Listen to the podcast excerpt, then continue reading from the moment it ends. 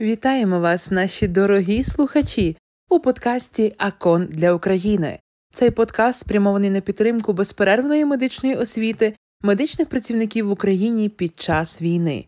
Інститут дослідження міжнародної допомоги Аконського університету гуманітарних наук в Берліні та Тернопільський національний медичний університет представляють вам новий епізод нашого подкасту Рання неврологічна реабілітація. Переклад професор Надія Фетчишин. Читають для вас Михайло Бучинський та Мар'яна Варварук.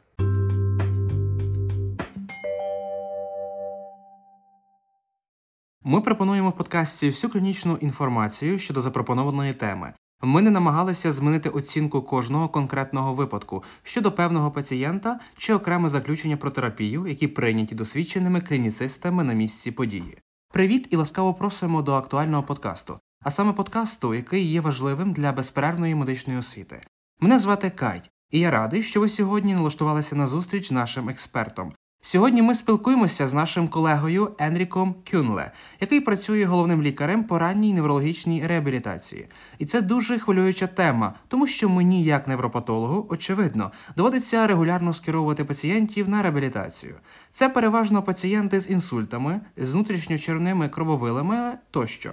І тому дуже цікаво поговорити зі спеціалістом і почути від нього про те, які симптоми та проблеми його колеги лікують, і якими варіантами ранньої реабілітації вони послуговуються. Сподіваюся, ви отримаєте задоволення від цього інтерв'ю та зможете дізнатися щось про можливості, доступні в реабілітаційних клініках. Любий Енріко, дуже дякую, що ви знайшли сьогодні час приділити нам увагу, відповісти та прояснити нам деякі питання, які нас цікавлять. Спеціалізована неврологічна клініка, у якій ви працюєте, називається так Neurological Rehabilitation Clinic.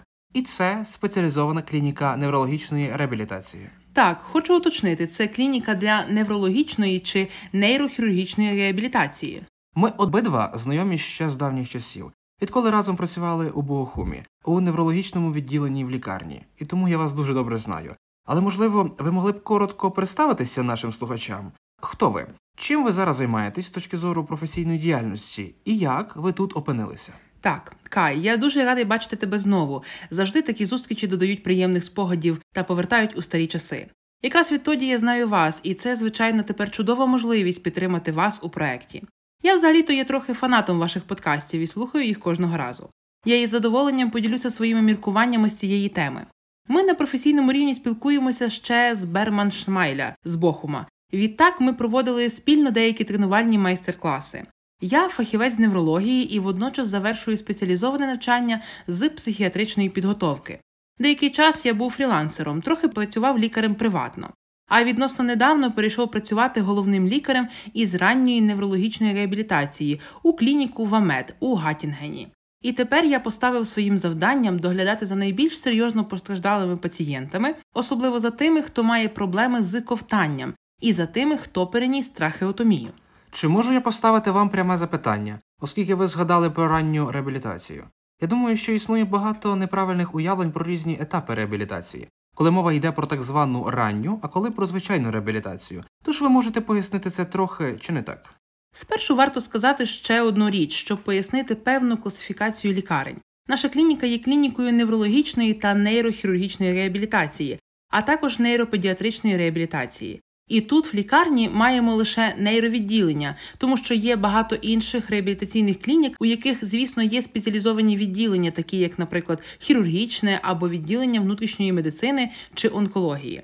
Наша неврологічна нейрохірургічна клініка є також спеціалізованою реабілітаційною клінікою з нейропедіатрією, тобто для дітей, які потребують реабілітації, і це відносно велика клініка. Наразі тут ми маємо 280 ліжок, з яких, я думаю, приблизно 80 ліжок знаходяться у дитячому відділенні, якщо точніше, у двох дитячих відділеннях, а решта у відділенні для дорослих, де є зона ранньої реабілітації для важкохворих. На так званому середньому поверсі у нас знаходяться переважно ходячі пацієнти з легкими порушеннями, і тут мова швидше за все йде про соціальну медицину. У нас є відділення для пацієнтів з нейрокогнітивними порушеннями, психоорганічними синдромом мозку, коли у пацієнтів є ураження головного мозку при судинних захворюваннях головного мозку. Ураження центральної нервової системи, як от при сифілісі, черепно-мозкових травмах, різних інтоксикаціях, хронічних порушеннях обміну речовин, при пухлинах та інші. Такі пацієнти іноді можуть становити небезпеку самі для себе і часто розміщені та лікуються в закритих палатах, щоб не наражати їх на небезпеку. І це насправді пропонує дуже широкий спектр нейропсихіатричної допомоги. А я зі свого боку відповідаю за ділянку ранньої реабілітації важкохворих.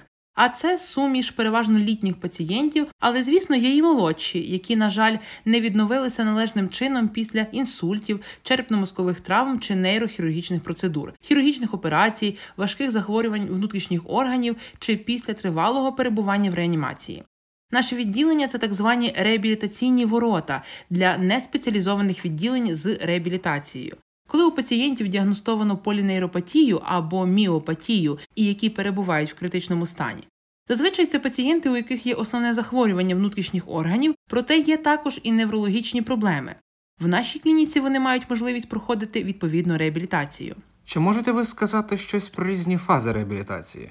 Ви щойно сказали про ранню реабілітацію, а це важкохворі пацієнти.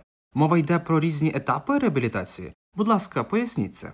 Існує модель неврологічних рівнів від Федеральної асоціації реабілітації ABCDE, де A – це фактично класична невідкладна допомога, яку надає невролог. Рівень B – це в основному рання реабілітація. Лікарні рівня C лікують пацієнтів, які вже в кращій формі та потребують менше допомоги і можуть частково піклуватися про себе. Рівень дії це клініки, в яких є пацієнти, які практично майже на межі повного відновлення, тобто навіть повернення до своєї роботи або повної самодостатності. Так, рівень Е трохи неофіційно, але можна сказати, що в цих закладах пропонують тривалий догляд. Але рівень Б є дещо складнішим, оскільки існує два різні рівні Б, а саме Б гострої фази і, власне, Б фази реабілітації.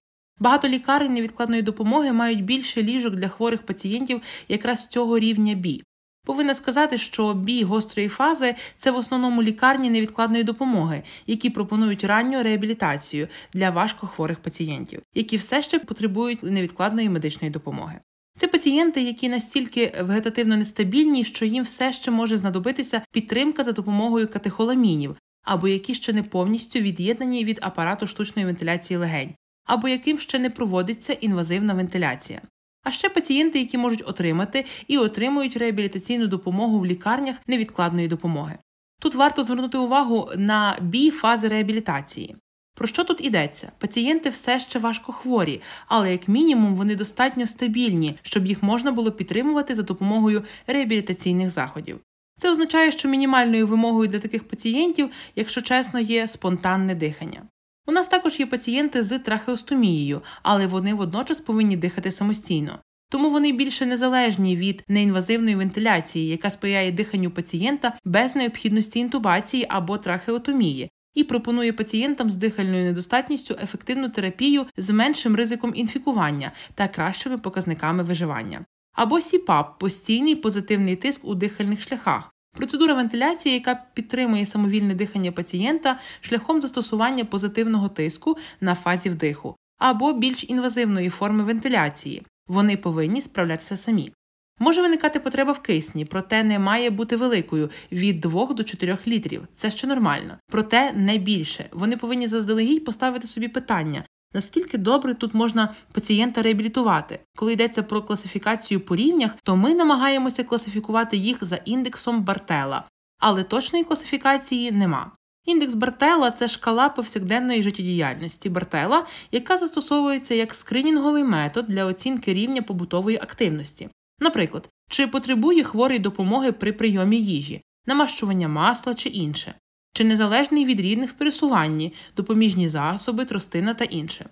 Тут є ще одна важлива річ, на яку треба звернути увагу. Кожна лікарня має свої угоди з різними медичними страховими компаніями, а також по різному фіксуються певні рівні у медичному страхуванні, який етап реабілітації при якому індексі Бартелла, які чіткі межі встановлено. Є медичні страхові компанії, де індекс Бартелла досягає 25 балів, інші обмежені 20 балів, треті навіть 15, Хоча це все треба сказати дуже умовно.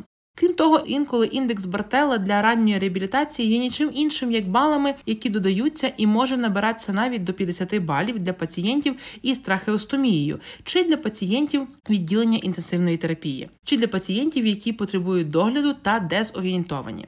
Це можуть бути хворі на інвалідних візках, які, проїжджаючи по клініці, можуть заблукати або скотитися на сходовій клітці та впасти зі сходів або пацієнти з проблемами психіки, які потребують догляду, оскільки не можуть адекватно оцінювати свій стан та висмикувати трахеотомічні трубки, чи можуть впасти з ліжка, тому що намагаються встати. Серед таких пацієнтів можуть бути такі, хто намагається встати з інвалідного візка, тому що думає, що може ходити, але це не так, і він сильно переоцінює себе. Все це показники, які також відіграють важливу роль у сфері ранньої реабілітації.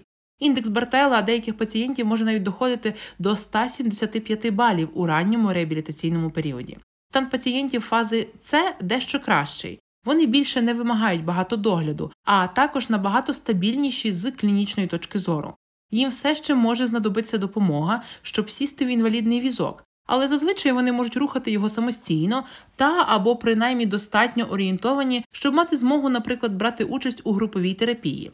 Така група складається з трьох-чотирьох реабілітологів, які потім беруть участь у допомозі пацієнту разом з терапевтом. Скажімо, зараз я працюю асистентом у відділенні невідкладної допомоги, і в мене є пацієнт, якому, на мою думку, стане в нагоді неврологічна реабілітація. Як я можу тоді оцінити, який етап реабілітації йому підходить? Тобто, якщо я правильно зрозумів, можливо, існують різні класифікації або різні правила залежно від того, яка медична страхова компанія бере на себе відповідальність за допомогу пацієнту. Але як це, так би мовити, оцінити? Яка форма реабілітації підходить? Єдиною важливою річчю, про яку слід казати, є в основному здатність пацієнта допомогти самому собі. Ви повинні відштовхуватися від того, наскільки залежний чи незалежний пацієнт від сторонньої допомоги. Це визначає, які етапи реабілітації будуть згруповані. Це не обов'язково є завданням невролога. Ви повинні подумати про це, коли подаєте заяву на реабілітацію, а ще чітко заповнити індекс Бартеля для ранньої реабілітації пацієнта. Нерідко трапляються випадки, коли оцінка невролога відрізняється від оцінки реабілітолога.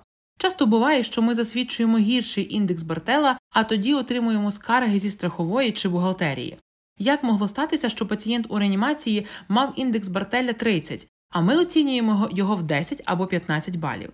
Але це часто пов'язано з тим, що ми спостерігаємо за пацієнтами тут протягом тривалого періоду часу і можемо бачити динаміку їхнього стану, що недоступно для закладу невідкладної допомоги. Звичайно, наші висновки також ґрунтуються на основі певних даних, і у нас багато є спеціалістів-терапевтів, які обстежують пацієнтів і аналізують повний об'єм рухів, які пацієнти можуть робити самостійно. І навіть якщо пацієнт, можливо, не здатен до певних навичок, моторики, він міг би ходити, але через когнітивний дефіцит практично не може цього робити, тому що не може адекватно орієнтуватися в просторі та правильно оцінити потенційну небезпеку. Наприклад, пацієнт просто не може засвоїти належним чином маневри безпеки, такі як блокування візка тощо. Тоді це ті моменти, про яких можна сказати, що теоретично це можливо, але, на жаль, на практиці ні. І тому є знімання балів. Тож так, іноді ми гірше оцінюємо пацієнтів. Я також часто помічаю, що виникають непорозуміння, коли справа доходить до фінансового покриття витрат. Лікарню невідкладної допомоги можна перевести безпосередньо на ранню реабілітацію без зобов'язань щодо витрат з боку страхової компанії. Ще раз поясніть, як це працює. Так, в основному саме поділ від гострої фази Б до фази Б реабілітації. Усі клініки пропонують неврологічну реабілітацію у гострій фазі Б. До них можна перевести хворих після лікування у невролога або після хірургічного втручання. Ви можете просто перевести їх безпосередньо, без попереднього погодження зі страховою компанією. В іншому випадку, якщо ви плануєте перевести пацієнта в реабілітаційній фазу Б, вам потрібно подати заявку в медичну страхову компанію. Як пацієнт, ви маєте право вибору, коли мова заходить про певну лікарню. Наприклад, ви кажете своїй страховій компанії про те, що маєте намір звернутися саме в клініку Вамет в Хаттінгені. Чи має ваша компанія укладений договір з цією клінікою? Чи вона направить вас в інший заклад? Все залежить саме від страхової компанії. Іноді так трапляється, що залежно від структури медичного обслуговування в лікарні, певна клініка все-таки надає послуги, незважаючи на договірну угоду між лікарнею та страховою компанією. Якщо у пацієнта є потреба у додатковому хірургічному втручанні, то можливо було б доцільніше звернутися до клініки, яка пропонує неврологічну реабілітацію, але також має спеціалістів-хірургів необхідного профілю, яких у нас, наприклад, немає. Йдеться насамперед про від'єднання людей від трахеостомічної трубки. Наприклад, якщо є пацієнти, які мають патологію в ділянці головного мозку і потребують ретельного догляду, можливо, навіть у закритому приміщенні, то ми могли б бути дуже хорошим відділенням для прийому таких пацієнтів. Тож це завжди залежить від структури догляду, а іноді допомагає зауваження в додатку. Родичі живуть поруч, що надзвичайно важливо, особливо зараз у часи COVID-19, коли відвідування родичів відбувається рідко. Тим більше, коли рідним пацієнта рідним пацієнта дорога до медичного закладу займає по три години, і вони не в змозі часто приїжджати. То хворі не бачаться з рідними днями і тижнями, хіба що комунікація здійснюється лише за допомогою мобільного телефону. І якщо, звичайно, це не вдається, то відповідно це погано впливає на емоційний стан пацієнта. Ви сказали, що відповідаєте за ранню неврологічну реабілітацію. Мені було б дуже цікаво дізнатися, з якими неврологічними клінічними проявами ви зустрічаєтеся, і які типові симптоми чи труднощі є у цих пацієнтів, з яким вам часто доводиться мати справу. Все повністю залежить від фази або від відділення, в якому ми лікуємо пацієнтів. У нас є, так би мовити, ходячі палати, там здоровіші пацієнти, а є інсультні, проте там більше хворих на PC і Паркінсона. Насправді це широкий неврологічний спектр пацієнтів, але всі вони здебільшого так звані здорові пацієнти або пацієнти денного стаціонару. Тут на ранній реабілітації у нас є пацієнти з інсультами, тобто інфарктами мозку та крововиливами в мозок, незалежно від специфіки патології. Також тут є пацієнти з гіпертонічним крововиливом у базальній ганглії, крововиливами у каверни з розривами аневризми, пацієнти після оперативного внутрішньочерепного втручання. Це, звичайно, найпоширеніші стани, з якими ми маємо справу. Відтак, час від часу є пацієнти у стані критичної полінейропатії та міопатії, наприклад, стани після тривалого перебування в реанімації, і, як правило, після перенесених кардіологічних захворювань, пацієнти після зупинки серця з реанімацією та гіпоксичним ураженням головного мозку. Це найбільша у нас група хворих. Звичайно, у нас також є пацієнти з синдромом гієна Баре і багато пацієнтів після нейрохірургічних втручань, Після операції на головному мозку через пухлинні утвори і, звичайно, на лікуванні перебувають пацієнти, у яких необхідно знизити тиск після перенесеного чи загрозливого крововиливу в мозок чи інфаркту, а також якщо пацієнт повинен пройти краніотомію. Тому в нас знаходяться на лікуванні в основному пацієнти старшого віку. Пацієнти з критичною полінейропатією у відділеннях інтенсивної терапії часто дещо молодші, тобто пацієнти від 40 до 60 років. Інколи трапляються й пацієнти, яким ледь за 20, і тоді команда в особливий спосіб долучається до терапії, адже в такому випадку результати зазвичай перевершують всі очікування, і реабілітаційний потенціал трохи кращий, навіть незалежно від того, наскільки сильно постраждав пацієнт. Проблеми, з якими звертаються пацієнти, дуже різні. Те, що ми маємо справу постійно, це пацієнт не спить, прикутий до ліжка і здатний щонайбільше, то це елементарне спілкування. У кращому випадку у деяких із них було проведено трахеотомію та можливі відповідні проблеми з ковтанням тощо. Що стосується рухової сфери, то у хворих спостерігаються парези та плегії, часто в поєднанні зі спастичним синдромом, який іноді може дуже дошкуляти пацієнтам. Ви повинні мати на увазі, що пацієнти потрапляють зазвичай через 4 тижні до початку їх основного захворювання до нашої клініки на реабілітацію, а іноді навіть і пізніше. Це означає, що іноді вони поступають з проложнями на спині та сідницях, що ще більше ускладнює мобілізацію та реабілітацію. Якщо у пацієнта пролежні на п'ятах, то звичайно важко тримати його вертикально кілька годин. Багато пацієнтів поступають до нас уже дуже запущеному стані. Як неврологи, ми знаємо пацієнтів із мультимодальними або унімодальними ігноруваннями. Часто у пацієнтів спостерігається пошкодження правої півкулі, а згодом проявляються симптоми просторового ігнорування лівої. Коли вам спочатку потрібно спробувати зосередити увагу пацієнта на певні ділянки, які пацієнт просто не помічає. Цей стан часто супроводжується із синдромом штовхача, при якому пацієнти всю свою масу переносять на хворий бік, що іноді надзвичайно ускладнює мобілізацію, оскільки пацієнти так сильно протидіють зовнішньому впливу, що іноді потрібні два терапевти, щоб утримати пацієнта та надати йому правильне положення. Від рухової функції та адекватної оцінки ситуації залежить те, як ми розташуємо хворих у палаті, як ми розмістимо ліжка, де поставимо тумбочки, з якого боку ми розмістимо пацієнтів та з якого боку до них звертаємося. тому що ігнорування, залежно від того, наскільки воно важке, потрібно долати комплексно. Так зустрічаються хворі із сильно вираженим неглект-синдромом, коли пацієнти постійно дивляться лише в одну сторону ураження. При ігноруванні правої півкулі вони спрямовують свою увагу на праву половину кімнати, і це настільки виражено, що повертається голова, а увесь фокус спрямований повністю направо. Ви робите їм ведмежу послугу, постійно звертаючи до них зліва, бо це засмучує пацієнтів. Іноді вам доводиться підходити з правого боку, а потім намагатися потроху пробиватися в простір такого ігнорування. Тоді, як звісно, до пацієнтів із легким чи помірним ураженням слід підходити з боку ігнорування, щоб змусити їх працювати над тими сферами, яким насправді поділяється менше уваги. Загалом це синдром дефіциту уваги, спастичність, порушення рухливості, ігнорування, тобто синдром штовхача.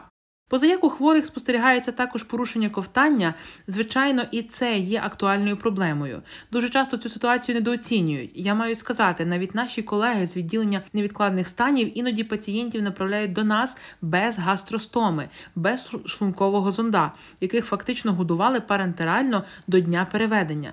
Ми приймаємо таких пацієнтів до себе і нам доводиться аналізувати ситуацію. Тепер ми повинні подумати про те, як ми можемо перевести пацієнта на пероральне харчування, адже це також включає багато аспектів. Пацієнти мають бути правильно розташовані, а також повинні бути спроможними, щоб зайняти та утримувати правильне і необхідне положення.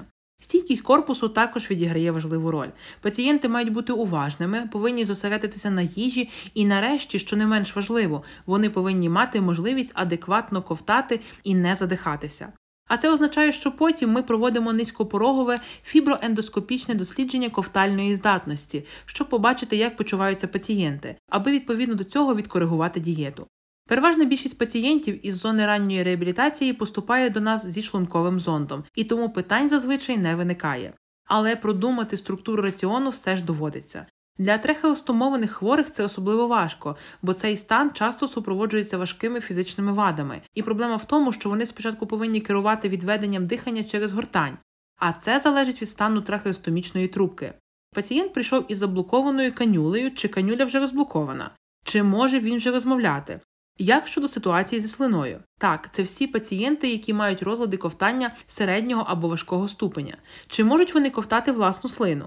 Тоді ви повинні добре підібрати ліки, доступні для вживання пацієнту.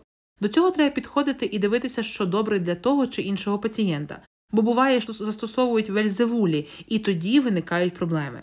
Зменшується продукування оральної слини, але збільшується в'язкість слизу у бронхах. Тоді виникає стан, коли ви більше не можете належним чином відсмоктувати трахеальний секрет. Або, наприклад, коли пацієнт кашляє, секрет блокує трахеостомічну трубку. В такому випадку необхідно швидко відсмоктати бронхіальний слиз, санувати просвіт, очистити канюлю та вставити її знову. Такі проблеми типові для пацієнтів з трахеостомією. Порушення ковтання пов'язане з трахеостомічною трубкою, тому що трахеостомічна трубка викликає порушення чутливості в горлі. Або чому ви бачите таких пацієнтів наскільки часто, які мають порушення ковтання? Ну, на це є багато причин. По-перше, може бути заблокована манжета. У нас є канюля, яка відводить дихання з бронхів у вентральний напрямок до шиї, а також із заблокованою манжетою, тобто балоном, який фіксує канюлю трахеально, прямо під стомою, що гарантує відсутність вентиляції в ларингеальному напрямку. Це означає, що в гортань взагалі більше не надходить повітря. Пацієнти не відчувають запахів, не відчувають смаку. Вони не можуть говорити, тому що немає повітряного потоку через гортань. А там, де немає потоку повітря, немає чутливого входу, немає чутливого стимулу. Це означає, що метою терапії тут є поступове збільшення часу розблокування, щоб повітряний потік постійно надходив до гортані, щоб відбувалася ресенсибілізація. Це дуже і дуже важливий фактор, який підтримує порушення ковтання, тому що порушення чутливості гортані може супроводжуватися ще й загальною нервово-м'язовою слабкістю. Пацієнти спроможні кашляти в такій мірі, щоб мати можливість відхаркувати сторонні тіла, які були аспіровані або проникли, наприклад, під час їжі чи ковтання слини. І якщо, звичайно, аспірований болюс не може бути чутливо виявлений гортанню, то в цьому і полягає найбільша проблема клініциста, адже пацієнт на це не реагує, і відповідно ніхто не помічає цього. Це одне, а друге це механічна перешкода ковтання, тому що загнута манжета просто механічно перешкоджає руху гортані вгору. Тому, звичайно, завжди виконуйте всі клінічні маніпуляції з ковтанням з розблокованою манжетою. Заблокована манжета аж ніяк не є надійним захистом від аспірації. Тут варто на це звернути увагу і колегам, і особливо анестезіологам. Нещодавно я почув подкаст, де анестезіолог ділився інформацією, що кава є безпечним захистом засобу від аспірації. Але, на жаль, це не так, тому що секреція завжди може прослизнути повз манжету в складках слизової оболонки. Або коли пацієнт кашляє і вдихає, співвідношення тиску між манжетою та трахеєю також змінюється, і виникають короткі моменти, коли секрет може проникати під манжетку. Є пацієнти, які взагалі не ковтають, у яких немає чутливості в гортані. Їхня слина стікає в трахею, а відповідно відбувається скупчення слини над манжетою, і може статись так в гіршому випадку, що жувальні м'язи виявляються настільки сильними, що ви не можете доглядати за ротовою порожниною, коли в роті створюється таке гарне бактеріальне середовище. Тому, незалежно від того, чи є у пацієнта манжетка чи нема, ризик ускладнення у вигляді пневмонії все одно присутній. Ми вже дуже заглибилися в це питання, і видно, що ви добре знаєте свою справу і дуже захоплені нею. Але давайте на мить зупинимося на основному. Отже, що у вас є в реабілітації, щоб допомогти пацієнтам? Як виглядає алгоритм лікування? В основному це класичний підхід мультимодальної терапії. В якості основної терапії у нас є групова терапія, фізіотерапія, ерготерапія та логопедія, які звичайно виконують базисну роботу для пацієнтів. Але не варто забувати і про терапевтичну допомогу, адже це також має певне значення. Все починається з правильного позиціонування та розташування пацієнта, потім з мобілізації ліжка у інвалідному візку, або навіть якщо мобілізація інвалідного візка неможлива з будь-якої причини, наприклад, коли у пацієнта вегетативна дисрегуляція з артеріальним тиском або пролежні цього не дозволяють. Навіть у ліжку позиція повинна бути максимально вертикальною. Так, і для цього є команда професіоналів, які піклуються про найнеобхідніше. Класична фізіотерапія в основному зосереджена на мобілізації та зміцненні сил. Ерготерапія здебільшого займається завданням переміщення використання інвалідного візка.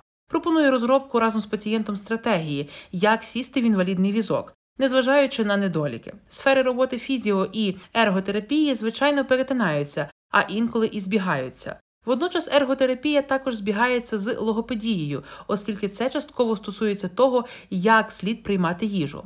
З одного боку, логопедія має завдання реабілітації мовних вад, тобто афазії чи мовленнєвої практики, допомогти хворим з дизартрією відновити розуміння слів або з'ясувати невербальні варіанти щодо того, чи можна знайти спосіб спілкування за допомогою невербальних засобів.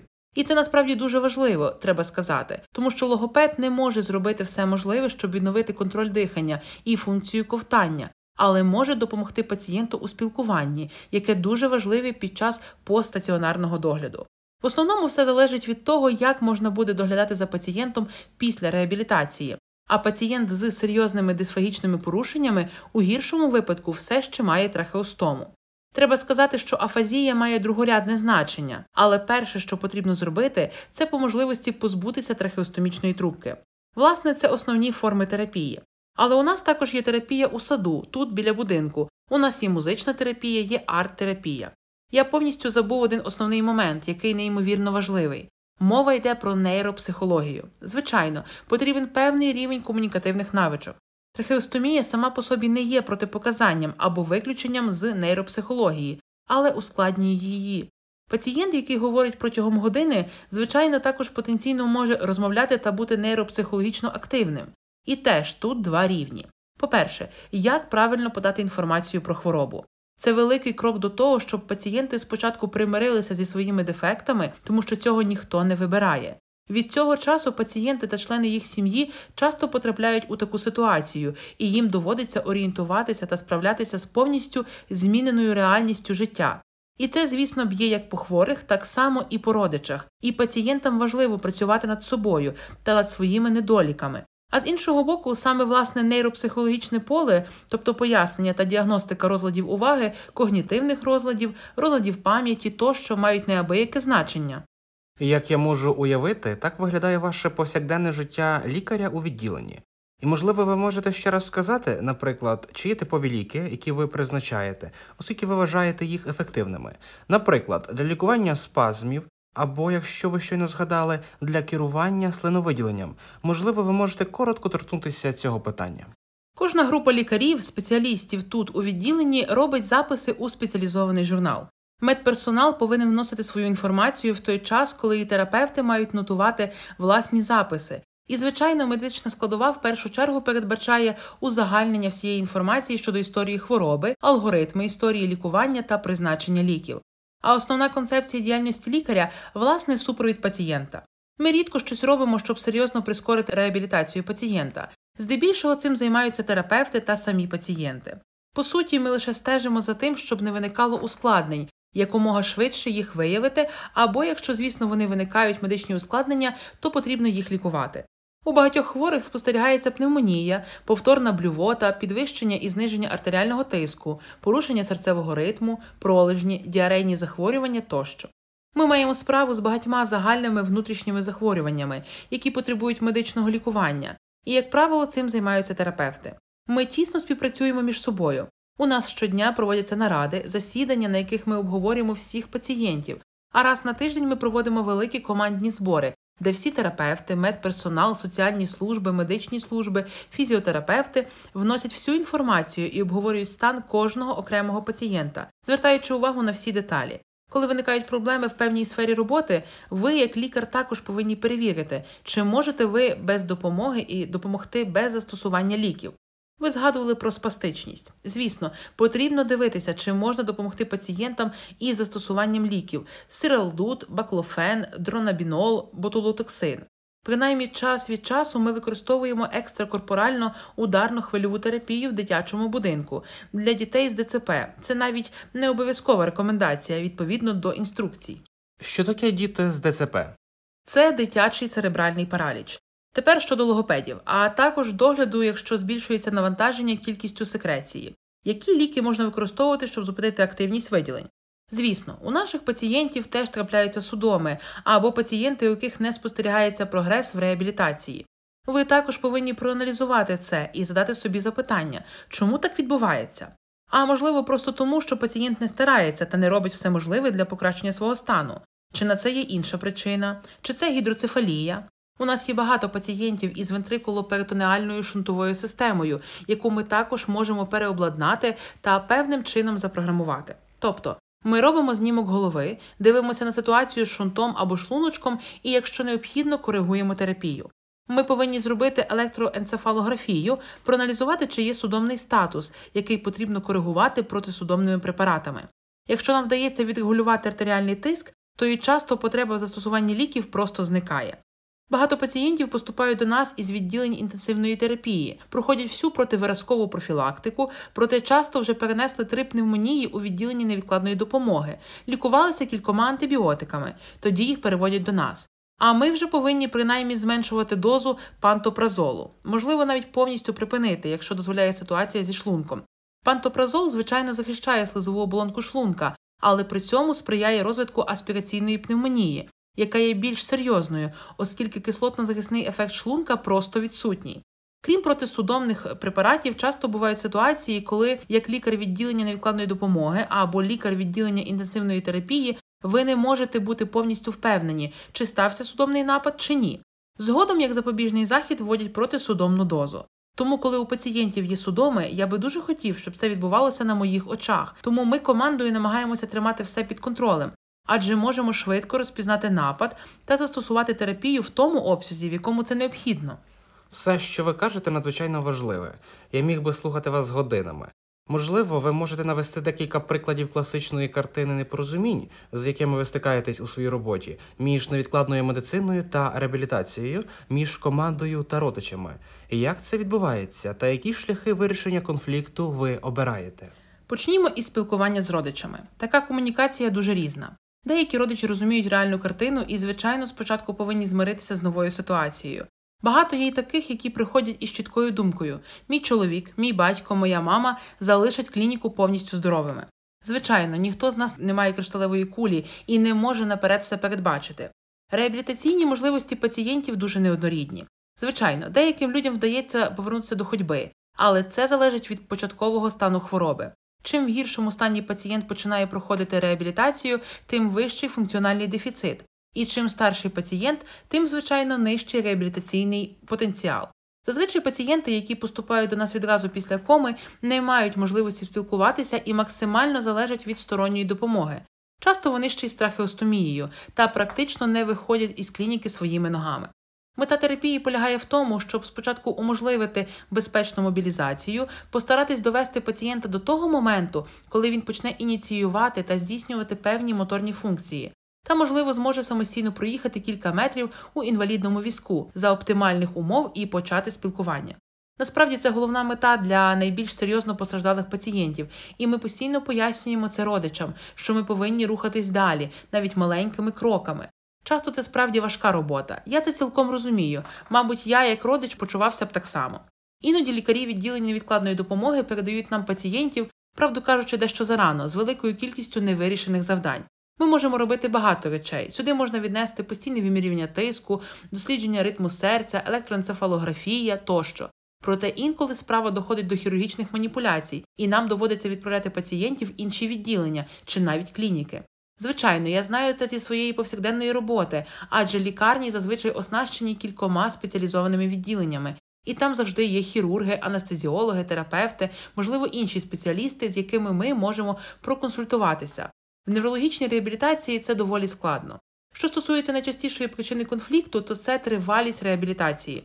Уявіть собі, що я як лікар відчуваю, коли у пацієнтів, які проходять реабілітацію, знаходять, наприклад, під час ангіографії або невеликий вузлик у верхівці легень, або незрозуміле новоутворення. То, відповідно, нам необхідно провести додаткові обстеження, хворого можуть перевести у діагностичне відділення.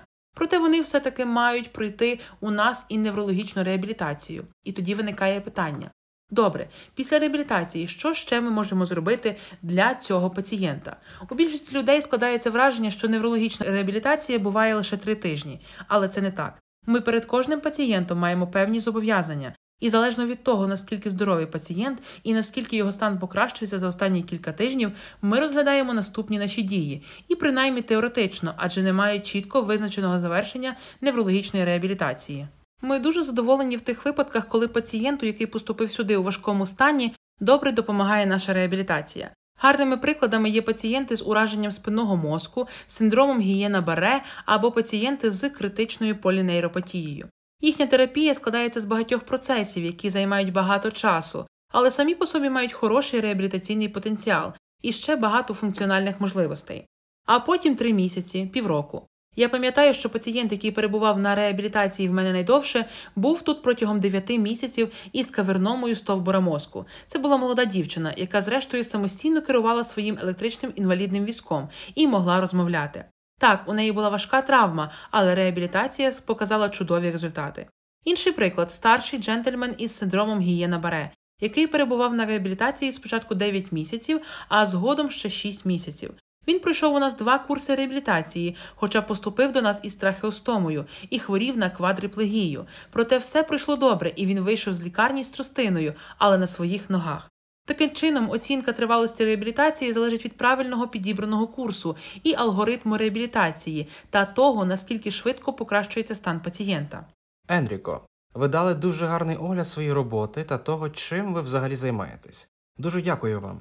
Я думаю, що для багатьох людей було важливо отримати такого роду інформацію, і я сподіваюся, що можливо це призведе до меншої кількості непорозумінь з пацієнтами та їх родичами у майбутньому. Тому ще раз дякую. Так, я б теж цього дуже хотів. Варто зазначити, що в цілому ми тісно і добре співпрацюємо з лікарнями невідкладної допомоги. Ми можемо обмінюватися ідеями, досвідом, обговорювати гострі і складні запитання. Завжди чудово мати свого партнера з невідкладних станів, хоча б по телефону, щоб просто прояснити певні питання. Тому що інколи лікування тісно переплітається з реабілітацією. Це важливо для пацієнтів, які отримують імуносупресію, а згодом вони повинні бути під постійним спостереженням під час тривалої реабілітації. Якщо ви можете скоординувати це так, щоб обмежити незручності для хворого, то це просто чудово. Тоді пацієнти поступають у реанімаційне відділення на два дні, отримують необхідну інфузію, повертаються до нас на реабілітацію та продовжують відновлюватись. Це прекрасна концепція, і зазвичай пацієнти та їх родичі підтримують таку схему терапії. Це добре працює. Мене також дуже цікавлять обстеження фіз та порушення ковтання і так далі. Я сподіваюся, що ми зможемо ще якось зустрітися з цього приводу і поговорити про це. Це важливе і досі відкрите питання. Отже, коли мова заходить про догляд та трахеостомічною трубкою та фіз, я також маю ряд побажань та порад для спеціалістів із невідкладної медицини. адже ендоскопічну функціональну перевірку ковтального апарату призначають пацієнтам із порушенням функції ковтання, дисфагією, коли у ротовій порожнині глотково-стравохідній зоні ротоглотці формується харчова грудка, що призводить до непрохідності їжі, ускладнення ковтання їжі. Порушення ковтання спричиняє пошкодження мозкової структури, а м'язові тканини у стравоході, ротоглотці сприяють ковтанню, а їхнє пошкодження викликає дисфагію. Існує багато методів, які можна використовувати в умовах невідкладної допомоги, щоб запобігти розвитку важких розладів ковтання. В тому ж числі, звичайно, електростимуляція глотки, а також є спеціальні техніки, як, наприклад, вокалізація над манжетою, про яку знають не так багато колег. І я вважаю, що такі заходи необхідно проводити в реанімаціях пацієнтам на ШВЛ та з трахеостомами, аби не втрачати час, в який в цьому випадку однозначно грає проти нас. Прекрасно. У нас уже є наступна тема, і я точно чекатиму наступного разу. Дякую вам. Дуже приємно було поспілкуватися. Отже, на сьогодні ми закінчили. Ми дуже сподіваємося, що вам сподобалася наша сьогоднішня актуальна тема. Ми чекатимемо від вас зворотнього зв'язку та ваших запитань. До побачення на все добре. Бережіть себе та будьте здоровими!